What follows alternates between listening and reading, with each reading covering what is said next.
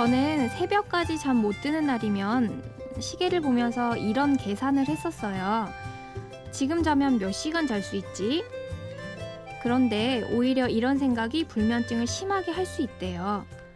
오늘만큼은 저도 여러분들도 뭐 어때? 그냥 좀 덜 잘 수도 있는 거지 라고 쿨하게 넘기는 그런 새벽이 되었으면 좋겠습니다.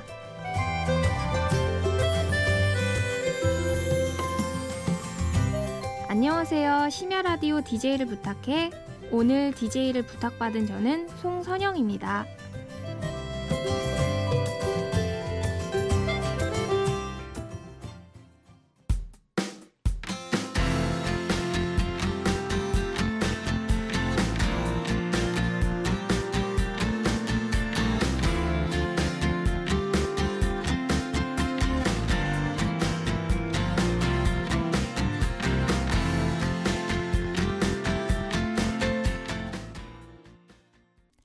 네, 첫 곡 페퍼톤스의 여름날 듣고 오셨습니다.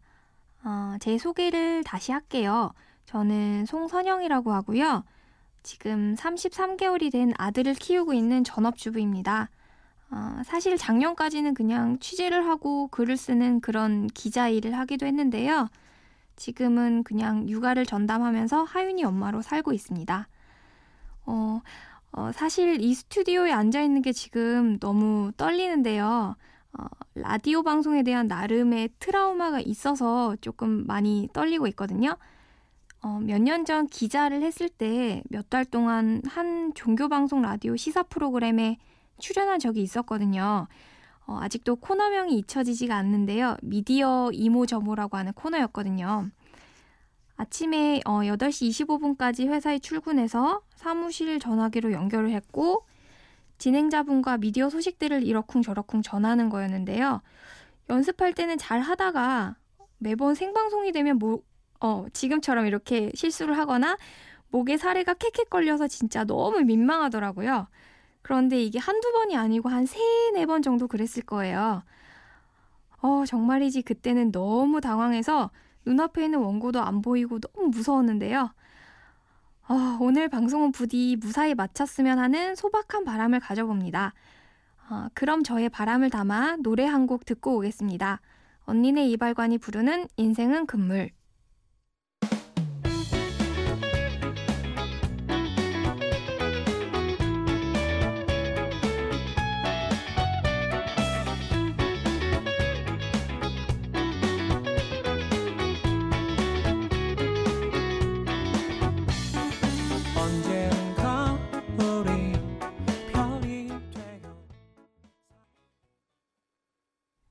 네, 언니네 이발관이 부르는 인생은 금물 듣고 오셨습니다.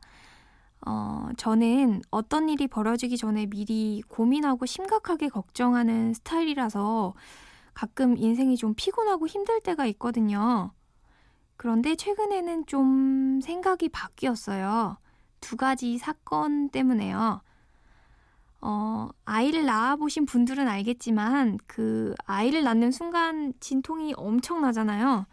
그래서, 음, 네. 저는 12시간 진통을 했는데요. 어, 결국에는 이제 자연분만 할 여건이 되지 않아서, 어, 배를 째서 수술로 아이를 만났는데요. 수술로 아이를 낳으면 또 엄청 오랫동안 못 씻거든요. 저는 한 8일 만에 처음으로 샤워를 했는데, 그때 정말 감격스럽더라고요. 그래서 아이를 낳았던 과정만 생각하면 인생이 크게 두렵지 않은 것 같아요. 그리고 또 최근에는 사랑니 발치를 앞두고 너무나 걱정돼서 잠을 못 이뤘거든요. 그런데 뽑아보니까 생각보다 너무 또 아프지 않고 견딜만 한 거예요. 그래서 생각했죠. 아, 인생은 미리 앞서서 고민할 필요가 없겠구나. 지금 사실 녹음하는 것도 너무 긴장되고 어렵거든요. 그런데 또 달리 생각을 해보면, 음, 앞서서 고민할 필요 없겠구나. 뭐, 잘 끝날 수도 있는 거니까요. 음, 그렇게 생각하면서 제 고민을 덜어줄 수 있는 노래 하나 들을게요.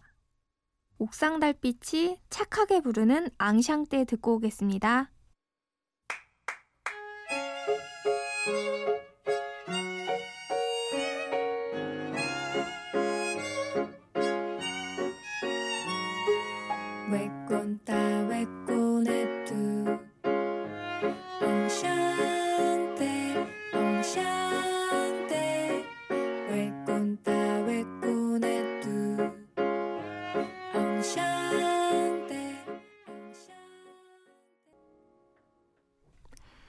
옥상 달빛의 앙샹때 듣고 오셨습니다. 목소리가 참 착하죠? 어, 걱정이 많은 제 이야기를 좀더 어, 할게요. 사실 저는 이제 작년에 육아가 너무 힘들어서 음, 내가 우울증이 아닌가? 이렇게 음, 생각이 될 정도로 마음이 힘든 시기가 있었거든요. 어, 아무에게도 말하지 않고 끙끙 앓다가 이렇게 찾고 찾아봐서 내 마음의 보고서라는 심리 검사를 한 적이 있었어요. 심리 검사 문항을 제가 작성을 하면 그걸 바탕으로 저의 심리를 분석을 해주고, 음, 그리고 조언도 해줘서 이렇게 책으로 다시 저희 집으로 보내주는 뭐 그런 심리 검사였는데요. 그 책에서 이렇게 이야기를 하더라고요. 송선영님은 미리 걱정하는 것과는 달리 어, 스스로 이제 내면 제 내면에는 어떤 일이 벌어져도 그 일을 해결할 충분한 능력이 있다고요. 그러니 미리 걱정하지 않아도 된다고요. 어, 이 말이 정말 많은 위로가 되더라고요. 이 라디오를 듣는 여러분들도 비슷하지 않을까 싶어서 이 이야기를 예, 털어놔 봤습니다. 너무 오래 주절거린 것 같아서 노래 두 곡 듣고 올게요. 박지훈이 부르는 봄눈, 그리고 이승환이 부르는 to Fly입니다. 자, 내 얘기를 들어보렴 따뜻한 차 한 잔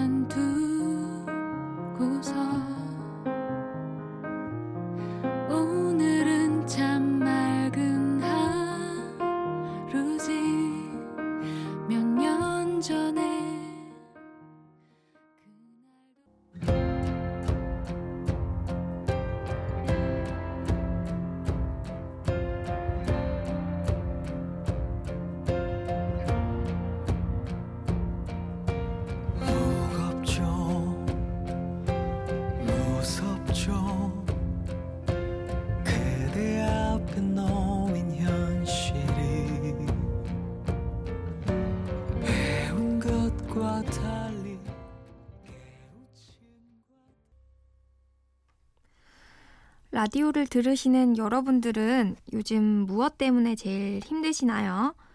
저는 음, 아이와 남편이 자고 있는 새벽에 어, 컴퓨터를 켜고 가끔 취업 사이트를 볼 때가 있는데요. 참 마음이 힘들더라고요. 음, 사실 일을 하고 싶은 마음은 너무나 간절한데 어, 당장 눈 앞에는 아들 녀석이 있고 그렇다고 경력 단절이 된 주부가 할 수 있는 일은 딱히 없고 어, 그래서 일을 시작하기 힘들다는 현실을 알면서도 내가 하고 싶은 일이 없나 가끔 그렇게 찾아보게 되더라고요. 꼭 대학교 4학년 때 취업을 앞둔 그때처럼 초조하기도 하고 걱정되기도 하고요. 그래서 그런 날이면 울적해서 꼭 잠도 안 오더라고요. 정말 간절히 원하면 온 우주가 나서서 도와준다는 그분 말씀이 있잖아요. 그런데 우주가 나서길 간절히 바라지만 뭐 인생이 이렇게 쉽게 되나요? 우주는 별 말씀이 없으시더라고요. 어, 이렇게 제 스스로 현실을 인정하고 마음을 다독이기까지 1년이라는 시간이 걸렸는데, 음, 솔직히 아직도 좀 휘청휘청 하는 것 같아요. 아, 그래도 제가 이럴 때마다 참 감사한 게 옆에서 저를 지지해주고 응원해줄 사람이 있거든요. 어, 남편이요. 가끔 기분이 좋으면 남편님이라고 했다가 기분이 또 아주 안 좋으면 호랑말꾸라고도 했다가 어, 호칭은 매일매일 그렇게 바뀌지만 그래도 지금 제가 처해 있는 이 상황에 대해 공감을 해주고 제 마음을 이해해 준다는 것 하나만으로도 제 인생은 참 값지구나 싶더라고요. 지금 새벽 3시 위로 받으시고 싶은 분들이 많으실 것 같은데요. 어, 제 남편을 빌려드릴 수는 없기에 제가 위로받고 싶으신 분들을 위해서 준비한 노래 한 곡 들려드릴게요. 노리플라이가 부르는 내가 되었으면.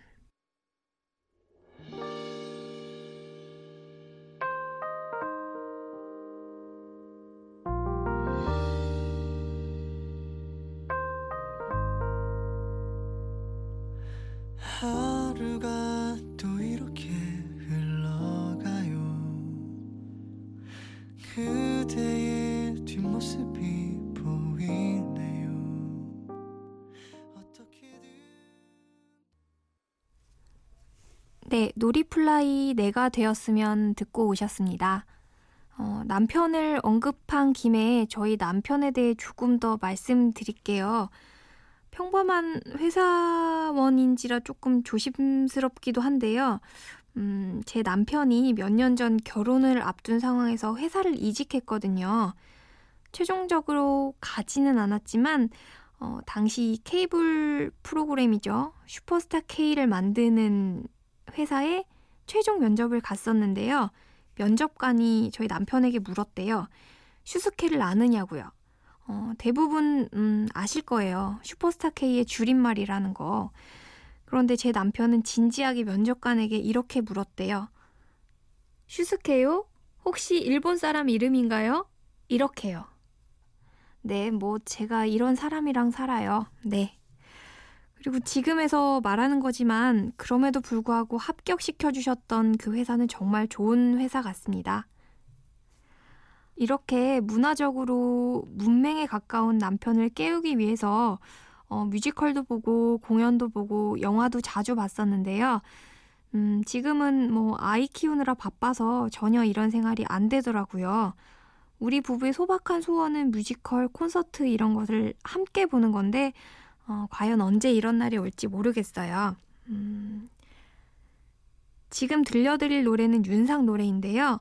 윤상 콘서트가 아이를 낳기 전 남편과 함께 갔던 마지막 콘서트였는데요. 윤상이 누군지도 잘 모르는 남편을 일방적으로 어, 끌고 갔던 추억이 떠오르네요. 윤상이 부르는 리 나에게 들으시겠습니다.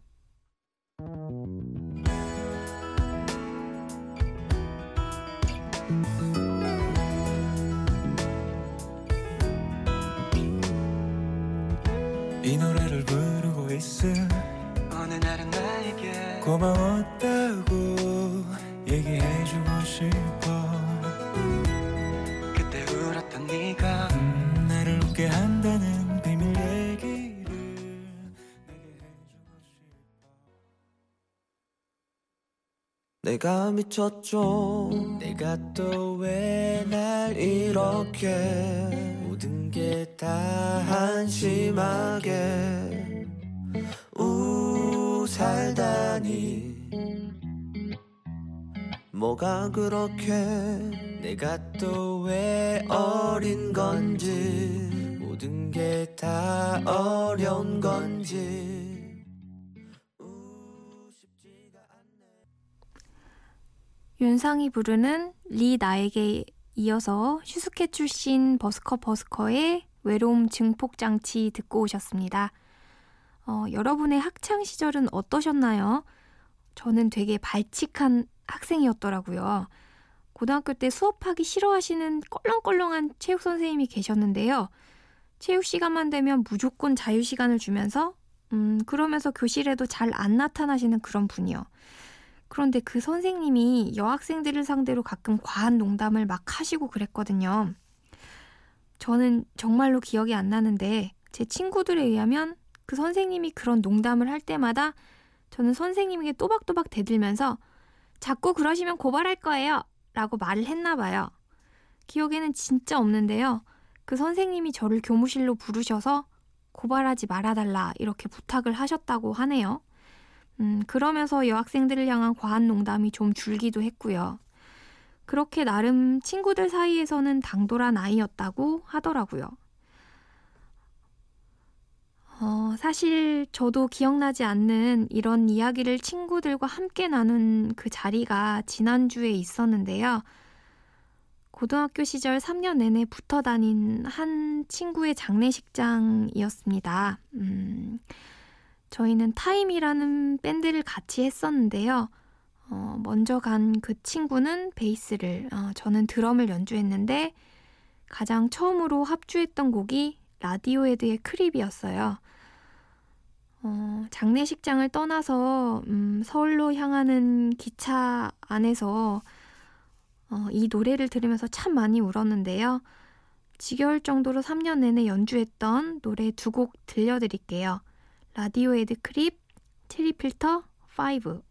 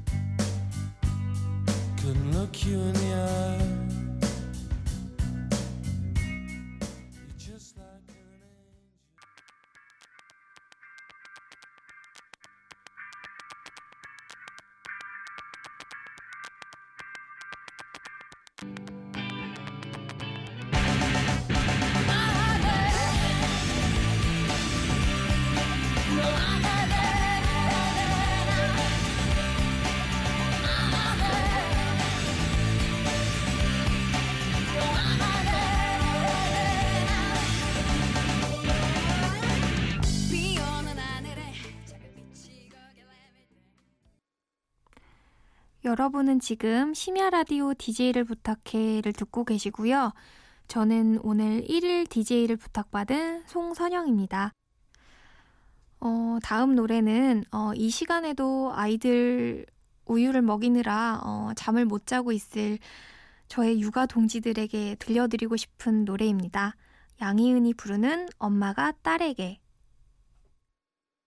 난 잠시 눈을 붙인 줄만 알았는데 벌써 늙어 있었고 넌 항상 어린 아이일 줄만 알았는데 벌써 어른이 다되 주절주절 한 시간 동안 떠들었더니 어, 어느덧 여러분들과 안녕을 고할 때가 오네요. 음, 어떠셨는지 모르겠어요. 좀 어설펐던 것 같기도 하고요. 그래도 토닥토닥 해드리고 싶었던 저의 진심이 전해졌던 그런 한 시간으로 기억됐으면 좋겠습니다. 어, 사실 몇 년 전 MBC 상암동 신사옥 착공식을 했을 때 제가 취재를 왔었거든요. 네, 이 건물에요. 그때는 이 공간이 허허벌판이었는데 지금은 이렇게 멋진 건물이 되었네요. 보이지 않은 곳곳에서 많은 사람들의 수고와 노력이 있었기에 이 공간이 메워진 게 아닐까 싶습니다. 제가 오늘 DJ를 할 수 있었던 것도 남편의 수고가 있었기 때문인데요. 제가 녹음하는 동안 저기 스튜디오 밖에서 어, 혼자 33개월 된 아들과 낑낑대며 놀아준 남편에게 다시 한번 고맙다는 인사를 건네고 싶습니다. 어, 물론 들어주신 여러분도 너무 고맙습니다. 저는 송선영이었고요. 마지막 곡 토이의 우리 들려드리면서 저는 인사드릴게요. 한 시간 동안 참 고마웠어요.